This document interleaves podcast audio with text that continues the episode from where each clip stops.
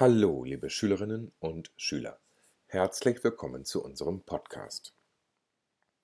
In Europa wütet ja nun schon seit einem Jahr diese Pandemie und momentan ist da wohl auch kein Ende abzusehen. Das schlägt nicht nur aufs Gemüt, wenn man die ganze Zeit zu Hause hockt, sondern hat auch Einfluss auf den Sprachgebrauch. Über 1000 neue Wörter, die sich um die Pandemie drehen, soll es nun in der deutschen Sprache geben.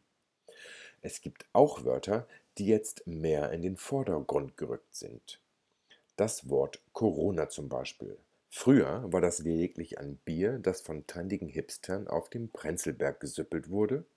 Heute jedoch beschreibt es diese neue Krankheit, deren Erreger unter dem Mikroskop ein bisschen wie eine Krone, also Corona, aussieht.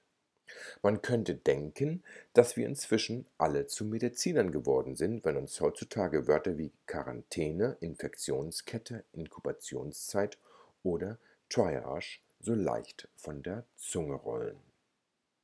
Welches sind denn nun die neuen Wörter, die es vor der Pandemie im deutschen Sprachrepertoire nicht gab? Das Abstandsbier etwa, welches das Feierabendbier ersetzt hat.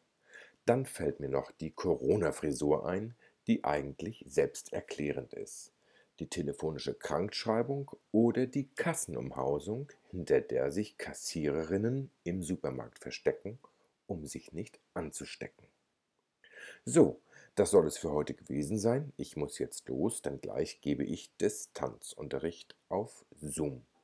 Wollt ihr mehr erfahren, dann schaut, schaut bitte nach auf www.languagecoach.co.uk.